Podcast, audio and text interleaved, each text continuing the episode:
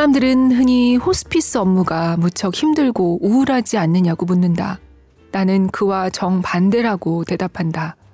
호스피스에는 용기와 연민과 사랑하는 마음 등 인간 본성의 선한 자질이 가장 정제된 형태로 존재한다. 나는 최악의 상황에 직면했을 때 최고의 모습을 선보이는 사람들을 수시로 목격한다. 내 주변엔 자신의 최고 경지에 다다른 사람들로 가득하다.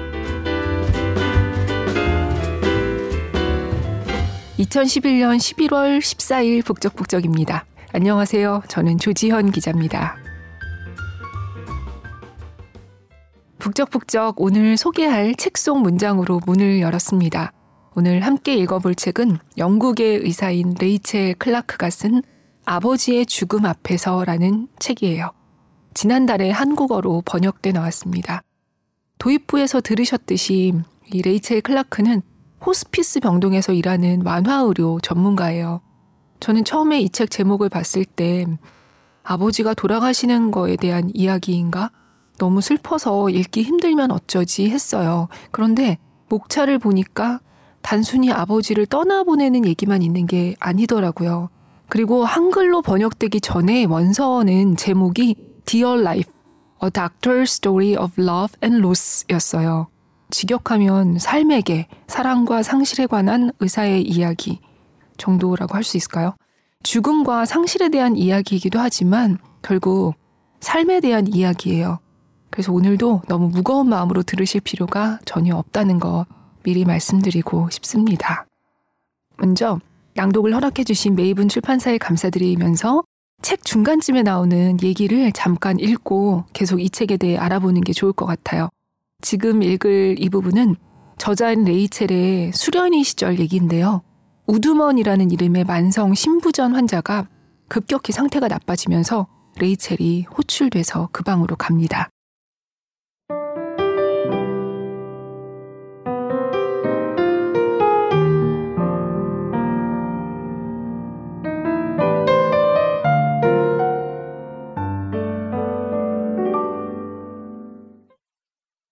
도와줘.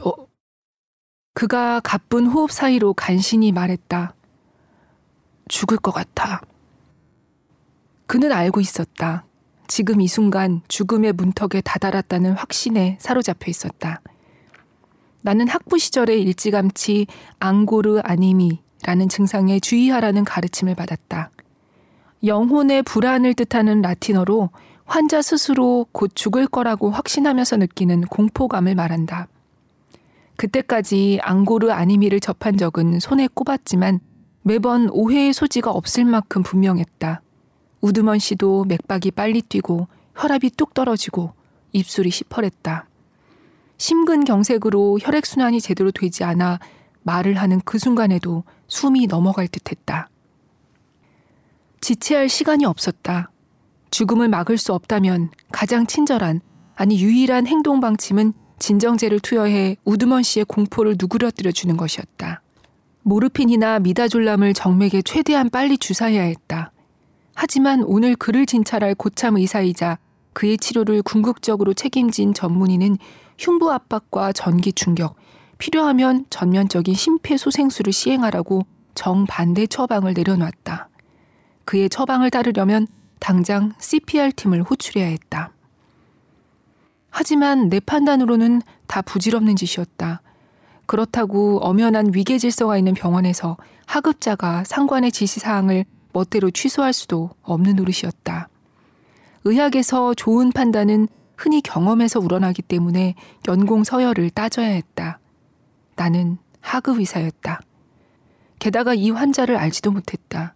어쩌면 내가 중요한 점을 놓쳤는지도 몰랐다. 나는 잽싸게 머리를 굴려서 모든 선택지를 따져봤다.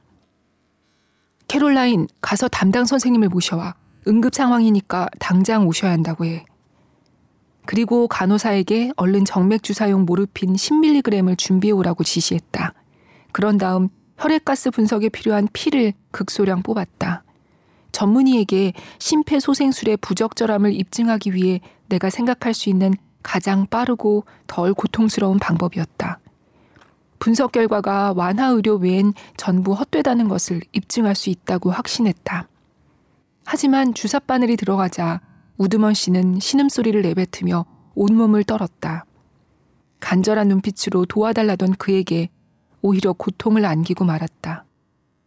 담당 전문의가 오든 말든 혈액가스 분석 결과가 나오는 즉시 나는 모르핀을 주사하고 그의 두려움을 덜어주겠다고 다짐했다. 그게 내 계획이었다.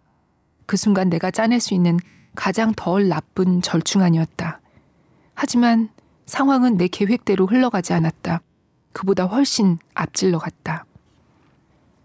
누군가가 혈액을 들고 분석실로 달려가자 이젠 죽어가는 남자와 단 둘이 남았다. 모르핀이 도착할 때까지 의료적으로 제공할 수 있는 건 하나도 없었다. 내가 줄 수 있는 거라고는 인간적 손길 뿐이었다. 나는 우드먼 씨를 안아주었다. 두 팔로 그의 축축한 어깨를 감싸 안았다. 그가 내 손을 꽉 잡았다. 어찌나 세게 잡았는지 비명을 지를 뻔했다. 그는 이제 말도 할 수 없었다. 얼굴이 점점 흑빛으로 변했다. 내가 바늘을 찔렀던 팔목에서 피가 뚝뚝 떨어졌다. 침대 시트에 떨어진 피가 참으로 선명했다. 나는 그의 어깨를 살살 토닥이며 위로의 말을 건넸다. 벼랑 끝에 있는 이 순간 절대로 혼자가 아님을 그가 알아차리길 바랐다. 간호사가 모르핀이 든 주사기를 든 채 문을 부술 듯이 밀고 들어왔다.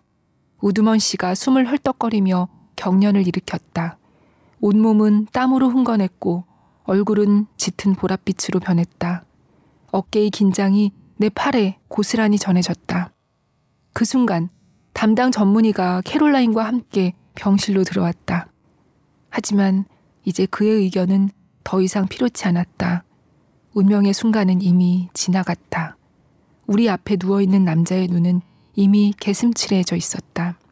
내 팔에는 이제 사람 대신 시신이 안겨 있었다. 한동안 아무도 입을 열지 않았다. 유황가스 같은 침묵에 질식할 것만 같았다. 그때 또다시 문이 부서질 듯 벌컥 열렸다. 다른 간호사가 숨을 헐떡이며 혈액가스 분석지를 들고 나타났다.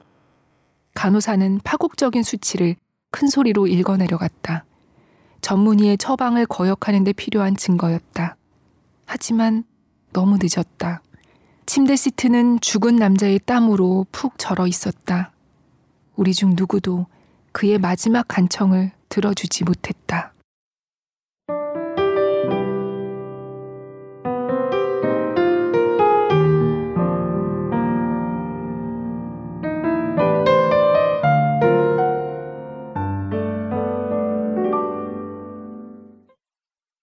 여기서 이 책을 쓴 레이첼 클라크가 어떤 사람인지 알아둘 필요가 있을 것 같아요. 저자 소개 앞부분을 읽어볼게요.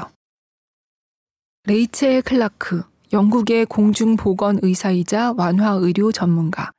윌트셔 시골에서 지역보건 전문의의 딸로 태어나 아버지가 환자를 돌보는 모습을 지켜보며 성장했다. 아버지의 진료소에서는 해마다 동네 아이들이 태어나고 노인들이 눈을 감았다. 언제나 환자의 처지를 먼저 헤아리는 아버지를 보며 친절하고 인정 많은 의사상을 가슴에 새겼다. 옥스퍼드 대학교에서 철학, 정치학, 경제학을 전공했고 졸업 후 알카에다, 콩고 내전 등 다양한 주제의 시사 다큐멘터리를 만드는 저널리스트로 일했다.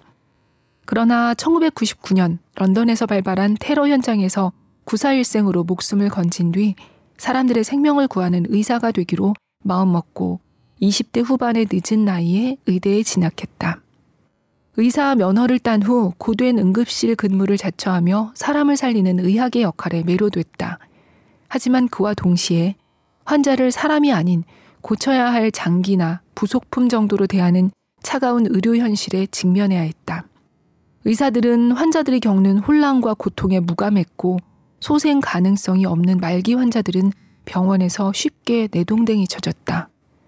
결국 그녀는 환자 중심의 의술을 펼칠 수 있는 분야를 고심한 끝에 동료 의사들이 꺼리는 분야이자 말기 환자들의 인간다운 죽음을 위해 애쓰는 완화 의료, 호스피스를 전문으로 삼기에 이른다.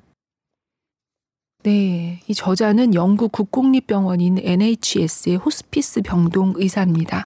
지금 들으신 이 짧은 내용이 사실 이 책의 상당 분량에 걸쳐서 자세히 나와 있는 얘기예요. 어린 시절부터 곁에서 지켜본 의사로서의 아버지의 모습, 그리고 처음 선택했던 저널리스트라는 직업. 하지만 생각했던 것과는 달랐던 이 방송 일의 환멸을 느끼고 완전히 번아웃 돼서 어릴 적부터 마음속에 자리하고 있던 의사가 되기로 하죠. 저자 소개에서 들으셨듯이 처음에는 응급의학에 관심이 컸어요. 내 환자를 모두 살려내겠어 라고 생각하죠. 하지만 병원에서 여러 환자와 의사들을 보면서 점점 다른 쪽에 마음이 갑니다. 소생 가능성이 없다고밖에 말할 수 없는 환자에게 마지막까지 가혹할 만큼 화학적 치료를 하는 게 무슨 의미가 있는지, 현대의학이 환자를 인간이 아니라 질병으로 대하는 건 아닌지, 환자의 죽음이 얼마 남지 않았을 때 최대한 편안하게 품위 있게 머물다 갈 수 있게 할 수는 없는 건지, 이런 것들이 레이첼에게는 더 중요해집니다. 사실 레이첼이 이렇게 돌고 돌아 의사가 되고 결국 완화의료의 길을 선택한 데에는 아버지의 영향이 컸어요. 아버지의 모든 모습이 저자에게는 되고 싶은 의사상 같은 거였는데요. 특히 죽음과 관련해서는 아버지가 예전에 들려줬던 군의관 시절 얘기가 마음에 아주 강하게 남았다고 합니다. 아버지는 젊은 시절에 해군 군의관이었는데요. 남중국해를 지나던 어느 날 군함에서 보일러실이 폭발하는 사고가 납니다. 병사 두 명이 온몸에 큰 화상을 입었어요. 이어지는 이야기 들어보시죠.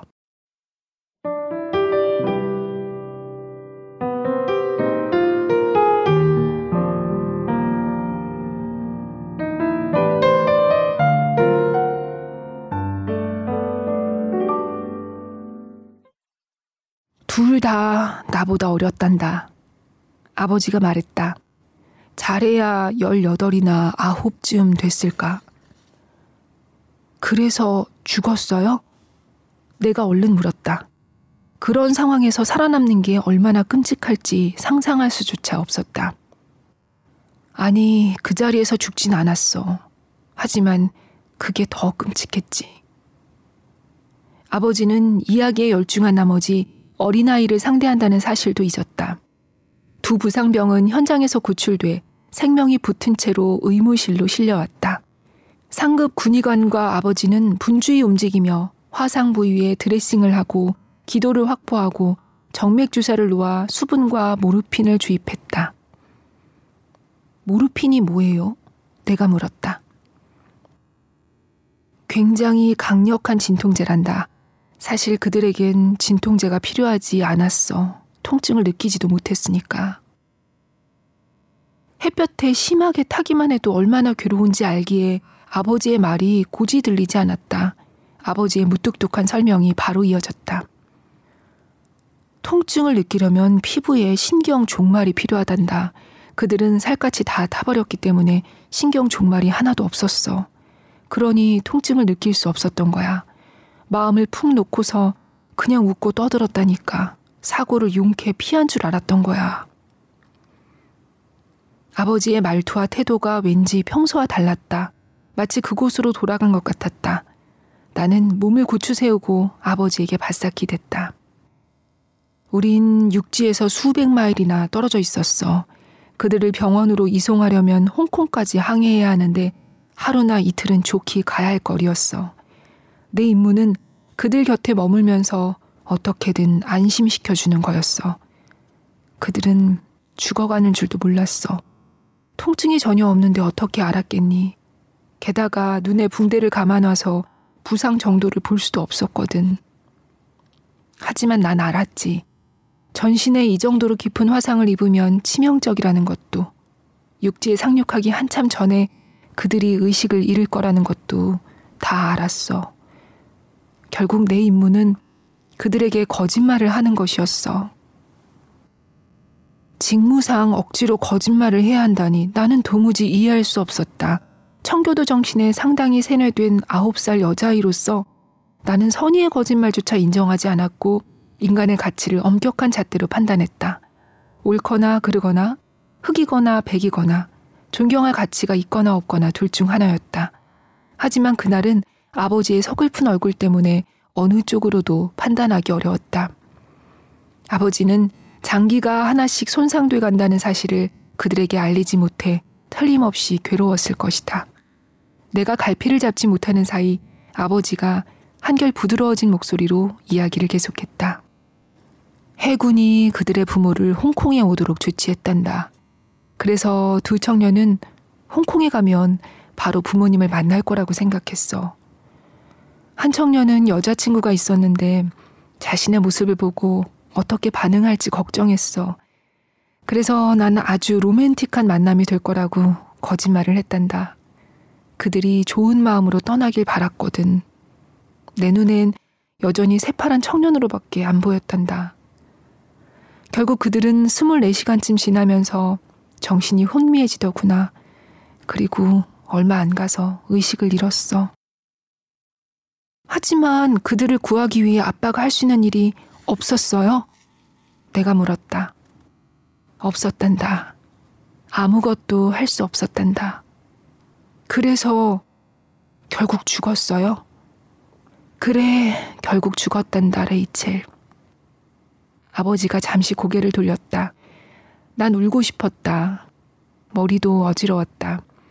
죽는 줄도 모르고 들떠있던 두 젊은이와 무기력해 보이는 아버지 가운데 누가 더 나를 어지럽히는지 종잡을 수 없었다. 나는 의사가 신과 비슷한 역할을 수행한다고 생각했었다. 내 아버지가 그런 사람이라는 게 자랑스러웠다. 그런데 그날은 의학에 대한 불편한 진실을 마주한 기분이었다. 의사에게 요구되는 임무는 실로 엄청난 반면 의사 역할을 맡은 사람은 환자와 마찬가지로 미약한 인간일 뿐이었다. 싫든 좋든 나는 아버지를 여느 사람들처럼 허점도 있고 오류를 저지를 수도 있는 사람으로 인식하게 됐다. 공감이 무슨 말인지도 몰랐지만 그날은 아버지의 슬픔이 조금 이해됐다. 아버지가 들려준 온갖 이야기 가운데 이만큼 깊은 인상을 남긴 건 없었다. 일을 마치고 지친 얼굴로 돌아온 아버지를 수없이 지켜봤다. 너무 지친 나머지 아버지는 자식들을 돌아볼 여력도 없이 소파에 털썩 주저앉았다. 하지만 그때까진 의술의 핵심이 영웅적 행위가 아니라 배려일 거라곤 생각지도 못했고 그러한 배려 본능이 사람을 얼마나 힘들게 하는지도 미처 몰랐다. 시간이 한참 흐른 뒤 아버지가 실은 임박한 죽음 앞에서 완화 의료를 시행했던 거라는 생각이 들었다.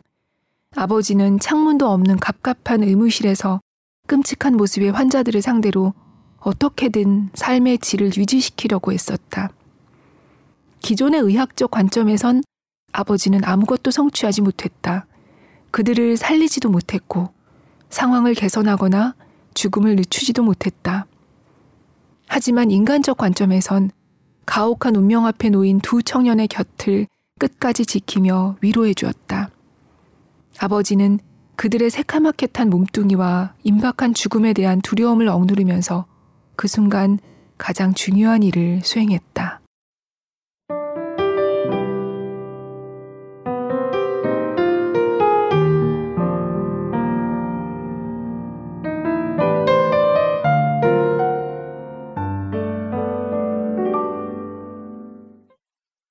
네, 이렇게 의사가 된 뒤에 레이첼은 생각합니다. 아, 그때 아버지가 완화 의료를 한 거였구나라고요. 이 책에서 저자는 완화 의료에 대해서 이런 얘기를 해요. 라틴어 동사 palliare는 외투를 입히다, 덮어 감추다라는 뜻으로 완화 의료, palliative medicine의 1차 목적이 죽음의 증상을 숨기는 데 있음을 암시한다.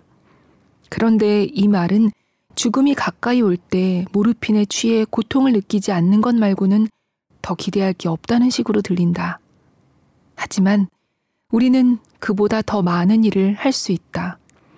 완화 의료를 떠받치는 원칙을 하나만 꼽자면 살아감과 죽어감은 이항 대립처럼 서로 반대되거나 모순되는 짝꿍이 아니라는 점이다.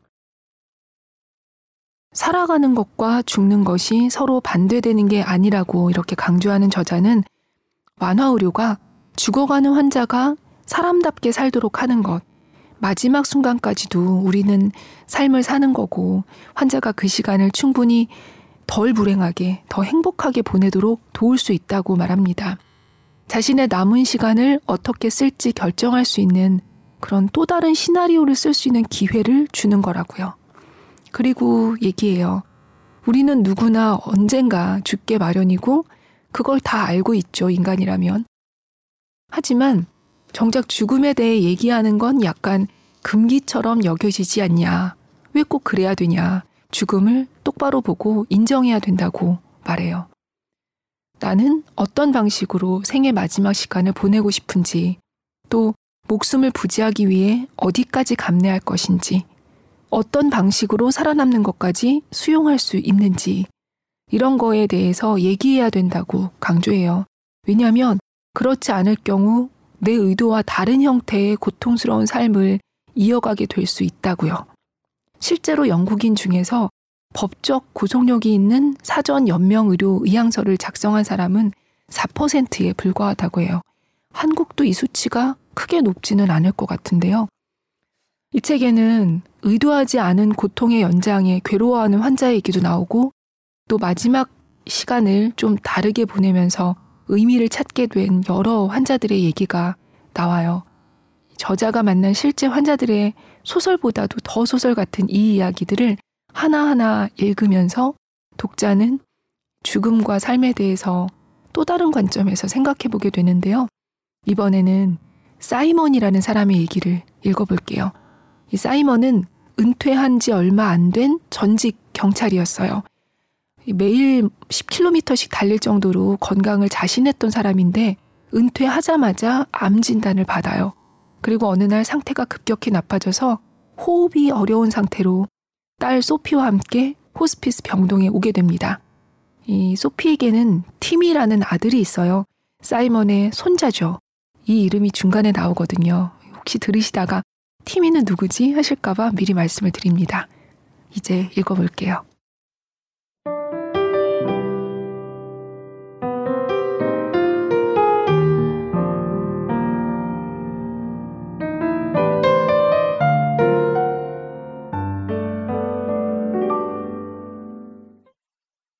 암 선고를 받은 지 한 달도 안 된 이 건장한 사내는 자신의 미래와 힘과 용기를 송두리째 빼앗겼다. 설상가상으로 오늘은 자신이 곧 죽고 말 거라는 생각에 평정심을 잃고 벌벌 떠는 모습을 딸에게 보이고 말았다. 지금부터 내뱉는 말이 굉장히 중요했다. 기도가 막힌 상태에서 호흡하는 것보다 더 두려운 일은 별로 없다. 평생의 논리와 사랑, 신념과 이성 등 사람이 지닌 모든 정신적 힘은 공기에 대한 필사적 갈망 앞에서 힘없이 무너진다. 이때는 산소만, 오로지 산소만 중요하다. 다른 건 안중에도 없다. 사이먼은 생사의 갈림길에서 사투를 벌였다. 인간의 모든 본능 중에서 가장 강력하고 절박한 본능이었다. 대화를 이어가려면 그에게 통제권을 쥐어줄 필요가 있었다. 사이먼, 당신은 모든 사항을 터놓고 얘기하는 걸 좋아하는 사람인가요? 아니면 앞날을 추측하지 않고 그저 하루하루 대응하는 걸 선호하는 사람인가요? 난 곧 죽을 걸 알고 있어. 지금 상황에서 당신이 나한테 해줄 말이 뭐가 있어? 네, 사람들은 흔히 이곳에 도착하면 다시는 못 나갈 거라고 추정하죠. 하지만 우리 환자들 중 절반 정도는 이곳에서 눈을 감지 않아요. 우리가 증상을 완화해주면 다시 집으로 돌아가요. 이곳으로 오는 편도승차권만 있는 게 아니에요. 사이먼이 눈을 깜빡거렸다. 한동안 아무도 입을 열지 않았다.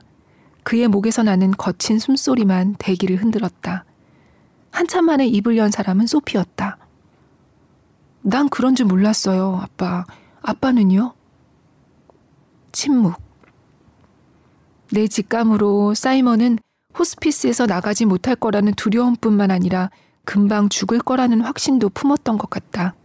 그에게 다가가려면 이 점을 정면으로 부딪혀야 했다. 그동안 일하면서 매번 느꼈던 건데 환자들은 속으로만 끙끙 앓을 뿐좀채 물어보지 않는 게 있어요. 자신이 죽을 때 실제로 어떤 모습일까라는 거예요. 혹시 이 문제에 대해서 얘기하고 싶지 않으세요? 소피의 얼굴이 순식간에 일그러졌다. 어떤 의사도 건드리면 안 되는 문제를 내가 건드린 듯한 얼굴이었다. 그런데 사이먼의 얼굴은 의외로 평온했다. 오히려 안도하는 것 같았다. 계속 하쇼. 사이먼은 속내를 드러내지 않고 무뚝뚝하게 말했다. 네, 혹시라도 너무 나간다 싶으면 언제든 얘기하세요. 나는 소피를 힐끔 쳐다봤다. 사이먼은 딸이 같이 들어도 좋다는 듯 고개를 끄덕였다. 그러니까 암이나 여타 불치병을 앓는 사람들은 삶의 종착점을 향해 갈 때 거의 매번 같은 패턴을 보입니다. 질병 자체는 다르더라도 마지막은 놀라울 만큼 유사해요. 많은 환자들이 제일 먼저 기력이 떨어진다고 말해요. 평소 손쉽게 해내던 일이 육체적으로나 정신적으로 힘에 부치기 시작하죠. 당신도 이 점을 이미 의식했을 거라고 보는데 맞나요? 사이먼의 눈빛이 애처롭게 빛났다. 말해 뭐하겠소. 얼마 전까지 마라톤을 했던 사람인데 이젠 계단만 올라가도 힘에 부친다니까. 기력은 점점 더 떨어질 거예요. 조금 더 지나면 낮잠을 한두 번 자야 할 거예요. 그러다 깨어있는 시간보다 자는 시간이 점점 더 길어질 거고요. 막 고통스럽거나 힘들진 않아요. 다만 좌절감이 밀려들죠. 그래서 환자들은 미리 계획을 세워서 체력을 아꼈다가 정말 중요한 일을 하는데 쓰기도 해요. 나한텐 티미를 만나는 게 제일 중요하오. 사이먼이 끼어들었다. 미리 잠을 자둘 수 있게 티미가 언제 오는지 알아둬야겠군. 난 그런 줄 몰랐어요, 아빠. 소피가 말했다. 그래, 난 티미에게 최선을 다하고 싶단다. 그 애와 보내는 시간을 단 1초도 잃고 싶지 않구나. 소피가 내 쪽으로 몸을 돌렸다. 티미는 아빠랑 같이 안 살아요. 티미가 두 살 때 우리 곁을 떠났거든요. 크리스마스와 생일에만 얼굴을 비치죠. 티미에겐 할아버지가 아빠나 다름없어요. 그렇군요. 내 짐작보다 더 복잡하고 묵직한 상실의 아픔이 예견되는 것 같았다. 사이먼은 산소를 더 요구하지 않고도 30분째 차분하게 호흡하고 있었다. 나는 그 점에 힘을 얻어 다시 이야기를 계속했다. 대개는 막판에 무슨 드라마틱한 변화가 있진 않아요. 졸린 증상이 계속 이어지죠. 어떤 환자는 거의 하루 종일 잠만 자기도 해요. 배가 고프지도 않고 입맛도 없고요. 갈증도 거의 안 느껴요. 그러다 어느 순간부터 자는 게 아니라 의식이 점점 없어지게 돼요. 본인은 알아차리지도 못해요. 뇌도 점점 반응하지 않게 되죠. 때로는 이런 과정이 육체가 정신을 보호하는 방법이 아닌가 싶기도 해요. 두려워하지 않도록 아무것도 의식하지 못하게 하는 거죠. 나는 사이먼의 반응을 살피려고 잠시 멈췄다. 하지만 그의 표정에선 아무런 반응도 읽을 수 없었다. 그가 경찰이었을 때 어느 분야에서 활동했든 속내를 숨기는 데 탁월했을 거라는 생각이 들었다. 계속해도 될까요? 내가 물었다. 사이먼이 그야말로 형식적으로 고개를 끄덕였다. 당신이 오늘 겪은 일은 내가 방금 설명한 내용과 전혀 다르다고 생각할 수도 있어요. 숨이 막혀 죽을 것 같았잖아요. 그게 얼마나 끔찍할지 나로서는 상상하기도 힘들지만 한 가지는 확실히 약속할 수 있어요. 다시는 그런 일을 겪지 않도록 해드릴게요. 호흡 문제를 완전히 고칠 수 없다 하더라도 어떻게든 완화할 수는 있어요. 그리고 효과가 굉장히 빠른 약물로 극도의 공포감을 없애줄 수도 있고요. 조금 전에 복용한 미다졸람은 약효가 워낙 좋아서 불안감으로 벽을 기던 사람도 금세 여유를 찾을 수 있어요. 그렇다고 용량을 많이 투여하지도 않아요. 방금도 극소량만 투여했어요. 앞으론 아까 같은 공포심은 느끼지 않을 거예요. 당신에게 무슨 일이 생기면 우리가 바로 달려올 거예요. 사이먼과 소피 둘 다 소리 없이 눈물을 흘렸다. 바깥은 이미 어두워져 있었다. 우리는 사이먼의 병상 바로 위에 있는 조절식 전등에 의지한 채 앉아 있었다. 아버지와 딸과 의사가 어둠 속에서 죽음의 그림자를 가만히 응시하고 있었다. 처음으로 그 형태와 방식과 시기를 각자의 방식으로 가늠하고 있었다. 방금 전까지 발끈했던 사이먼의 적대감은 온데간데 없었다. 시간이 얼마나 남았다고 생각하오? 사이먼이 내게 직접적으로 물었다.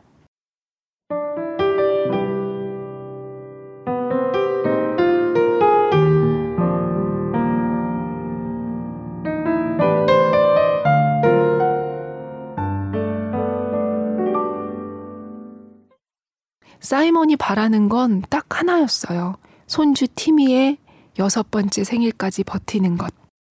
저자는 이렇게 썼어요.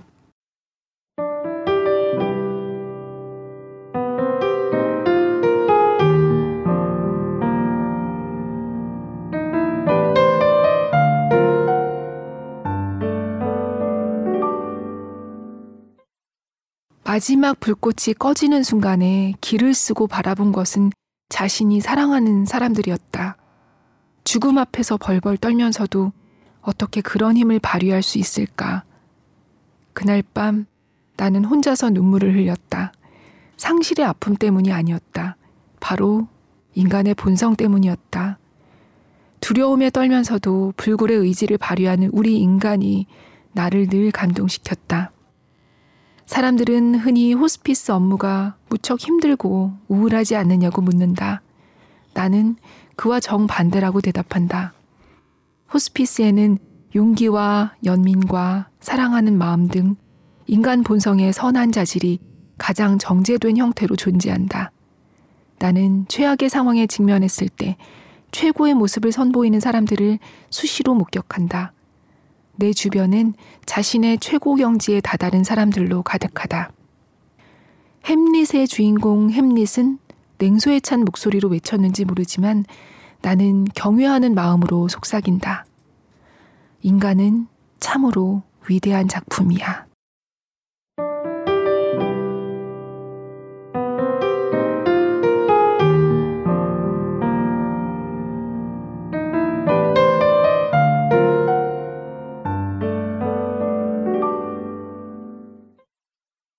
오늘 북적북적 도입부에 읽었던 문장이 바로 이 부분이었죠. 들으신 것처럼 저자는 불꽃이 꺼지는 순간에 길을 쓰고 바라본 것은 자신이 사랑하는 사람들이었다고 썼습니다. 또 시인 필립 나킨의 아룬델 무덤이라는 시를 인용해서 이렇게도 썼어요. 우리 중 살아남을 것은 사랑이다. 인간적 연결의 힘보다 강한 건 없다고 힘줘서 말합니다. 네, 레이첼이 이렇게 호스피스 병동에서 죽음 앞에서 꿋꿋할 수 있는 법을 배워가고 있다고 생각하던 그때 아버지에게서 전화가 옵니다. 대장암에 걸렸다는 전화였어요. 당시 2017년 이때 아버지 나이는 74이었는데요. 검사 결과 간으로도 전이 된 상태였어요. 수술을 받고 항암 치료를 계속하지만 아버지의 암은 멈추지 않고 더 퍼져나갑니다. 결국 아버지는 마음을 정해요. 화학요법을 중단하기로요. 그리고 나서 여행도 다녀오고 정든 공간에서 시간을 보내요. 아버지가 생애 마지막을 보내고 의사이자 딸로서 그 과정을 함께하는 레이첼의 얘기가 이 책에서 큰 비중을 차지해요. 이 부분이 울지 않고 읽기가 어려울 뿐더러 너무 슬포일러일 것 같아서 오늘은 아버지가 굉장히 악화되어서 딸을 부른 어느 날의 대화만 짧게 읽어볼게요.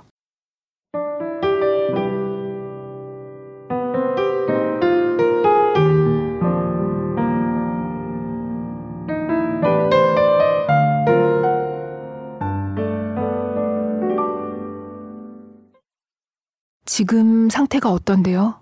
솔직히 말씀해 주세요, 아버지. 대답 대신 아버지 얼굴에 씁쓸한 미소가 떠올랐다. 우리 둘 다 한동안 입을 열지 못했다. 죽음의 기세를 도저히 꺾을 수 없다는 사실을 우리 모두 명확하게 알았다. 문득 어니스트 해밍웨이의 소설 태양은 다시 떠오른다에서 어떻게 파산하게 됐냐는 질문에 주인공이 했던 답변이 떠올랐다. 점진적으로 그러다 갑자기 아버지의 죽음도 파산과 비슷했다. 천천히 은밀하게 진행되다가 어느 순간 벼랑 끝에 다다르고 말았다. 그 사실을 아버지도 알았다. 아버지의 미소는 다 알고 있다는 표시였다. 모든 걸 알고 있으니 의사 대 의사로서 다음에 무슨 일이 벌어질지 굳이 논의할 필요가 없다는 뜻이었다.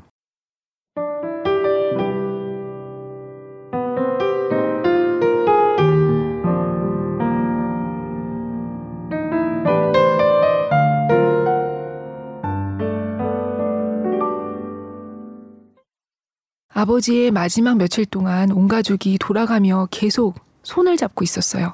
단 한순간도 아버지를 혼자 두지 않기 위해서. 그리고 레이첼은 이렇게 썼습니다. 아버지가 평생토록 우리에게 해준 것과 우리가 지금 아버지에게 해주려는 것은 돈으로 사고 팔 수 없는 것들이었다. 음, 크리스마스 다음 날 아버지는 돌아가셨는데요. 아버지를 떠나보내고 업무에 복귀한 레이첼은 나는 다른 의사가 돼 있었다. 이렇게 썼어요. 병동의 모든 환자에게서 아버지의 얼굴이 보였다고요. 우리는 태어난 그 순간부터 죽어가고 있어. 하지만 죽음의 문턱을 넘기 전까지는 여전히 살아있잖아. 그러니까 나는 그저 묵묵히 내 삶을 살아갈 거야. 라는 아버지의 생전 말이 머리에서 떠나질 않았다고 합니다. 이 책의 마지막에는 엘리라는 20대 초반 유방암 환자의 얘기가 실려 있어요. 손 쓸 수 없게 악화되는 엘리의 상태로는 앞으로 하루 이틀도 생존을 장담할 수 없었지만 엘리의 주치의인 레이첼은 엘리의 결혼식 준비로 마음이 아주 바쁩니다. 사랑하는 제임스와 결혼식을 하고 싶다는 엘리의 바람을 이뤄주고 싶었거든요.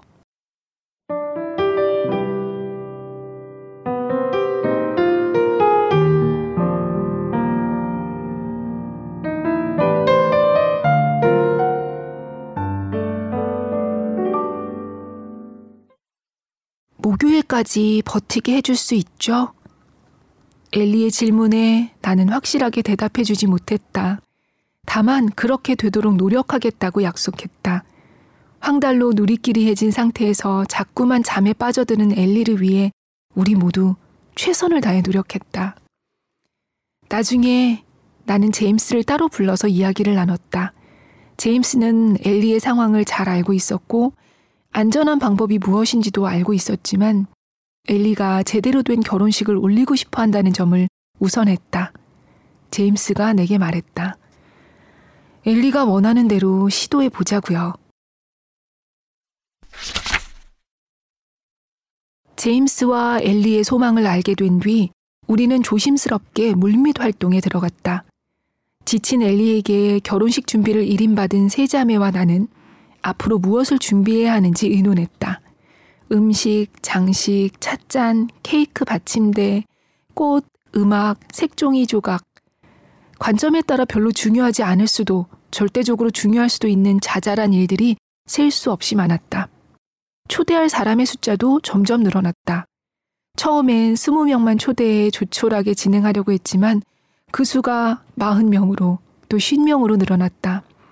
데이센터 휴게실에 이 많은 사람을 어떻게 수용할지 걱정이 앞섰다. 그건 우리가 어떻게든 해결할게요. 수간호사 로리가 자신있게 말했다. 그러더니 나를 보고 슬며시 웃으며 덧붙였다. 실은 자다가도 이 문제 때문에 자꾸 깨요. 하지만 우린 잘 해낼 거예요. 내가 마주 웃으며 고개를 끄덕였다. 나 역시 꼭두 새벽에 잠을 설쳤지만 이유는 달랐다. 엘리가 의식을 잃거나 혼미한 상태로 빠져들면 결혼식을 치를 법적 능력을 잃게 된다. 사랑하는 남자와 결혼하는 유일한 기회를 영영 날려버리는 것이다. 엘리의 상태가 치명적으로 악화되기 전에 밤이든 낮이든 엘리의 병상으로 호적 담당자를 호출할 수도 있다. 하지만 그러지 않았다. 내가 잘못 판단하지 않았기를 간절히, 간절히 바랐다. 목요일 아침이 밝았다. 나는 평소보다 한 시간 일찍 출근해서 엘리의 병실부터 들렀다. 약혼자의 품에 폭 안겨 있던 엘리가 나를 수줍게 쳐다봤다. 결혼식 날의 전통과 달리 제임스와 엘리는 한시도 떨어져 있고 싶어 하지 않았다. 엘리가 미소를 지으며 말했다. 허비할 시간이 없거든요. 나는 속으로 쾌재를 불렀다. 위험을 감수한 보람이 있었다. 이제 곧 결혼식이 열릴 예정이었다. 나는 데이센터로 걸음을 옮겼다가 완전히 달라진 그곳의 모습에 숨이 턱 막히고 말았다. 창문과 사방 벽으로 줄줄이 늘어진 꼬마 전구가 반짝거렸다. 자원봉사자들이 휴게실을 결혼식장으로 완벽히 탈바꿈하기 위해 전력을 기울이고 있었다. 의자들이 열맞춰 놓였고 한가운데는 휠체어가 지나갈 만큼 널찍한 통로가 마련됐다. 플라스틱 테이블은 흰색 린넨 테이블보로 덮여 있고 그 위에 크림색 장미꽃잎이 흩뿌려져 있었다. 통로 양쪽에 세워진 꽃장식은 크고 화려했다. 꽃집 주인은 우리가 내미는 비용을 극구 사양했다. 웨딩 케이크 대용으로 준비한 컵케이크 탑도 동네 빵집에서 선물로 제공했다. 공동체가 갈수록 분열되는 시대에 마법의 끈은 우리를 여전히 한 종으로 연결해 줬다. 잠시 후 나는 환자의 상태를 확인하러 병실로 돌아왔다. 엘리도 그새 딴 사람으로 변신해 있었다. 머리엔 앙증맞은 꽃장식이 꽂혀 있고 부어오른 몸은 하얀 시폰 주름으로 가려졌다. 통증은 없었지만 여전히 피로한 상태였다. 나는 엘리가 결혼식을 치르는데 필요한 기력을 찾을 거라 믿었다. 휠체어에 탄 엘리가 아버지와 함께 자랑스럽게 행진할 때 눈물이 고이지 않은 사람은 하나도 없었다. 의사가 아니더라도 누구나 엘리의 상태가 얼마나 위태로운지 느낄 수 있었다. 젊디 젊은 여성이 그 자리에 머물기 위해서 신락 같은 생명의 끈을 붙잡고 있었다. 너무 가엽고 딱해서 가슴이 미어졌다. 중간에 엘리의 눈꺼풀이 반쯤 감기면서 고개가 아래로 떨어졌다.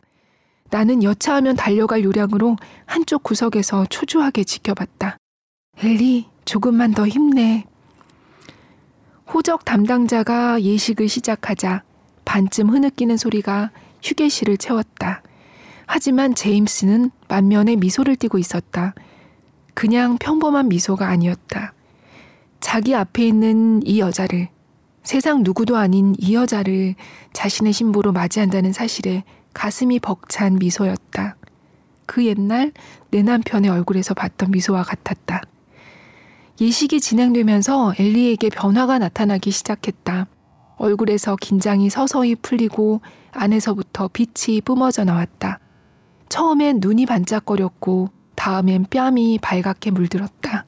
마지막으로 입술엔 수줍은 미소가 번졌다. 주변 세상이 점점 흐릿해지더니 엘리만 도드라지게 빛났다. 급기야 수줍은 표정도 사라지고 20대 초반의 생기발랄한 아가씨가 나타났다. 이 남자를 평생 아끼고 사랑하겠냐는 호적 담당자의 질문에 네, 그러겠습니다. 라고 대답할 땐 세상 누구보다 씩씩했다. 엘리는 더 이상 죽어가는 아가씨가 아니라 결혼식 날 눈부시게 빛나는 신부였다. 지금 이 순간 암은 사라지고 없었다. 스무 살 남짓한 신랑과 신부 외에는 모든 게 사라졌다. 예식이 끝나고 호적 담당자가 서명을 마쳤다. 엘리의 몸이 휠체어 한쪽으로 점점 기울어지는 게 보였다. 나는 얼른 달려가 귓속말로 속삭였다. 엘리, 제임스와 함께 병실로 돌아가고 싶니? 말할 기운도 없는 엘리는 희미하게 고개를 끄덕였다. 내가 신랑 신부의 퇴장을 알리자 사람들이 두 손을 높이 들고 환호와 박수를 보내주었다. 엘리는 남편의 품에 안겨 24시간을 보낸 후 무의식의 세계로 빠져들었다. 그리고 다음 날 하얀 웨딩드레스 차림으로 남편의 품에 안겨 숨을 거두었다. 의사들은 간혹 선의로 죽음이 전혀 고통스럽지도 힘들지도 않다고 말한다. 심지어 죽음이 일종의 초월적 경험과 같아서 제대로 죽는다면 평범한 삶의 마지막을 그야말로 멋지게 장식할 수 있다고 떠벌리기도 한다. 사실 죽음은 인간의 경험만큼이나 다양하다고 말하는 게 맞을 것이다. 물론 우리가 호스피스에서 거듭 목격하듯이 신체가 기능을 멈추는 데는 일정한 패턴이 있다. 하지만 사람을 기계 부품처럼 나눠서 파악할 수는 없다. 죽음은 삶의 여러 면과 마찬가지로 덤덤할 수도 있고 가슴이 찢어질 만큼 아플 수도 있다. 온화하거나 잔인하거나 아름다울 수도 있다.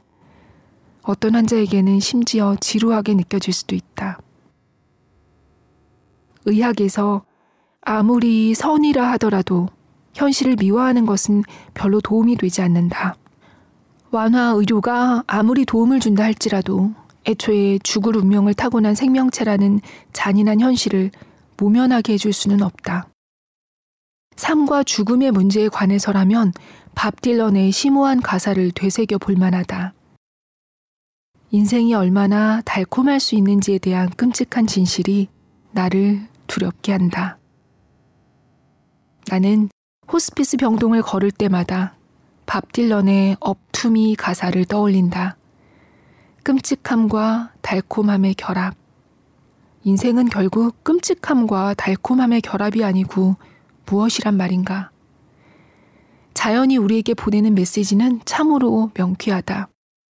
여름날 하루살이에 덧없는 삶에서 유유히 흐르는 강물에 서서히 깎여나가는 빙하 협곡에 이르기까지 세상 만물은 결국 죽거나 사라질 운명이다.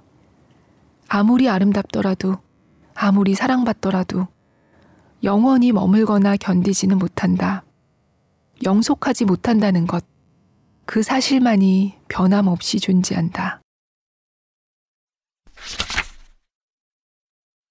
인간으로 태어난 이상 겪어야 하는 고통과 우리가 고치거나 바꿀 수 있는 고통을 분리해내는 데에는 호스피스만한 곳이 없을 것 같다. 통증, 선망, 메스꺼움, 열 등 삶의 마지막 단계에서 나타나는 증상은 약물로 완화될 수 있다. 그 효과에 환자들은 놀라움을 금치 못할 정도이다. 하지만 평생 소중히 간직했던 것들을 두고 떠나는 아픔과 뜨겁게 사랑했던 세상과 단절되는 괴로움은 이러한 것들을 위해선 의사가 아니라 사람이 필요하다. 와이파이, 데이터, 연결성이 최고로 군림하는 이 디지털 세상에서 살과 피로 이루어지고 본능에 충실하며 서로 아끼고 사랑하는 인간 존재보다 더 강력한 것은 없다. 나는 그 사실을 호스피스에서 수시로 목격하고 경험한다. 자신이 죽어간다는 사실을 아는 사람들과 그 사실을 모르는 나머지 사람들 간에 차이가 있다. 말기 환자들은 시간이 별로 없다는 것을 아는 반면 우리는 세상의 모든 시간을 다 가진 것처럼 살아간다. 그들은 조급하기 때문에 평소 하고 싶었던 일을 하고 사랑하는 사람에게 다가가고 남은 삶의 순간을 깊이 음미한다. 그러므로 호스피스에는 호의와 미소, 품위와 기쁨, 친절과 예의, 사랑과 연민이 사람들이 상상하는 것 이상으로 가득하다.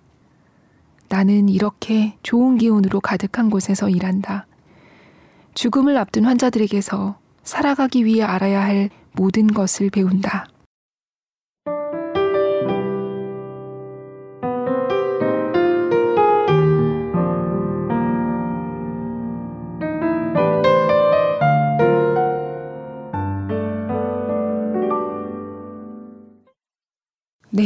여기서 이어지는 마지막 부분은 책으로 읽어보시면 좋겠어서 남겨두려고요.